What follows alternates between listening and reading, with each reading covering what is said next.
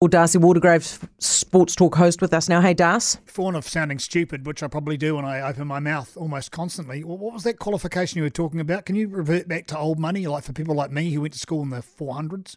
Well, yeah, but it's different now, isn't it? Is it? So NCEA level one was What's what that? what like was fifth form, but fifth, form, so was it's like better. school certificate. Yeah, but school Right. cert was a thousand times better than NCEA level one, isn't it? Which is Oh. like akin to self assessment, basically.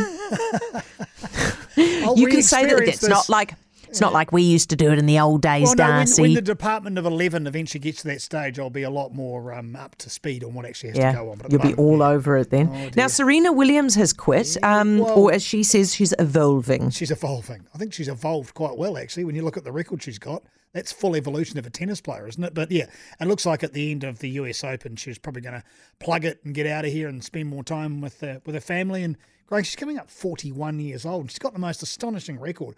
And I think uh, of recent times, you can understand she realises she's probably not going to get that elusive 24th title uh, to draw equal with Margaret Court. And saying that, if she manages to pull it off at the US Open, maybe that might be enough to encourage her to go to the Aussie Open to try and top that record and hit 25 Grand Slams. So a little open ended, but you got to look at her results of recent times and what she's been um, knocked out in, in semi finals. Um, she's lost a handful of finals at, at Wimbledon in the US at 2018, 2019. So maybe grasping, maybe just that, that, that bridge too far for someone who will go down in history as, as arguably um, the women's ruminant of tennis. It, well, I was going to ask you that. Is she the greatest of all time? Well, you could argue that Margaret Court, but she won some of her Grand Slams, I believe, in the amateur era. So if Uh-huh. you if you move to Serena and what she's done in the professional era, it'd be hard to go past her with those those twenty three titles, and of course all the doubles titles that she won with Esquista as well. So And then do you do you also maybe um yeah there's that. And then do you also maybe take some other metrics and combine them? Like it just are you the greatest of all time because you've got the most slams? Or are you the greatest of all time because you've got a whole bunch of slams and you're a fantastic tennis player um with a, a flair and you're an icon which we have- Margaret Court really isn't not well, she's an icon for different reasons. I think there's a lot of people um, slightly. You know what I mean, though, yeah. eh? I If you want to meet me at the backbencher, I've never been there, and we'll get a couple of jugs and we can discuss it because basically that's what goat conversations are, aren't they? They're in the eye of the beholder. It's impossible. Yeah. It's like motorsport. Subjective. You know, who is the greatest of all time? Well, I don't know. I would argue that Ayrton Senna's been the greatest driver of all time. But other people would say, well, hold on, he hasn't got the record that Michael Schumacher has got, and so on and so forth. But worthy of the conversation, up there, if you will, in that pantheon.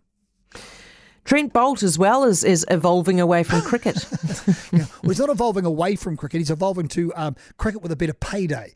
Now, this is an interesting conversation piece. Another one. We're going to spend a lot of time together at the backbencher, aren't we? See, I'm being quite Yeah. Mm-hmm. political on this. You like me for that one, Heather? I'm Yeah, yeah, you yeah, Uh, he's he's not going to be. He's uh, eschewing his contract. He's. I don't want to be a contracted player anymore, which means I can go and play things like the hundred. I can go and play the Big Bash League. I can go to the new UAE tournament.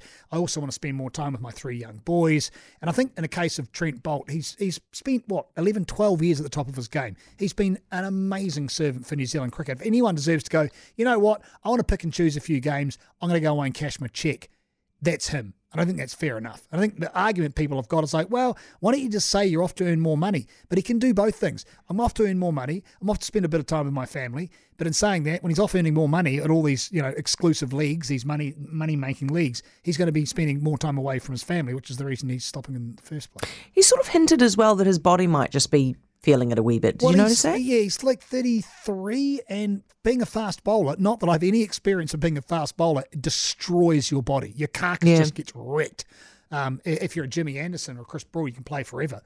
Um, but uh, not him. I, I get what he's doing and I understand. And I think of anyone who deserves to sign off with a great big check, it's that bloke, surely. Yeah, too right. Hey, Darcy, thank you for that. I really appreciate it. That's Darcy Waldegrave, host of Sports Talk. He'll be with us seven o'clock this evening. Should we deal with a little bit of Sam Uffindell? Okay. Darcy, oh Lord, you know what? Dar- un- unless I take the break right now, Darcy's going to sit in that studio mate. I'll go away. and continue to interrupt the entire time that I continue to talk. So let's let's take the break, get rid of him. We'll come back and we'll deal with Sam Uffindell.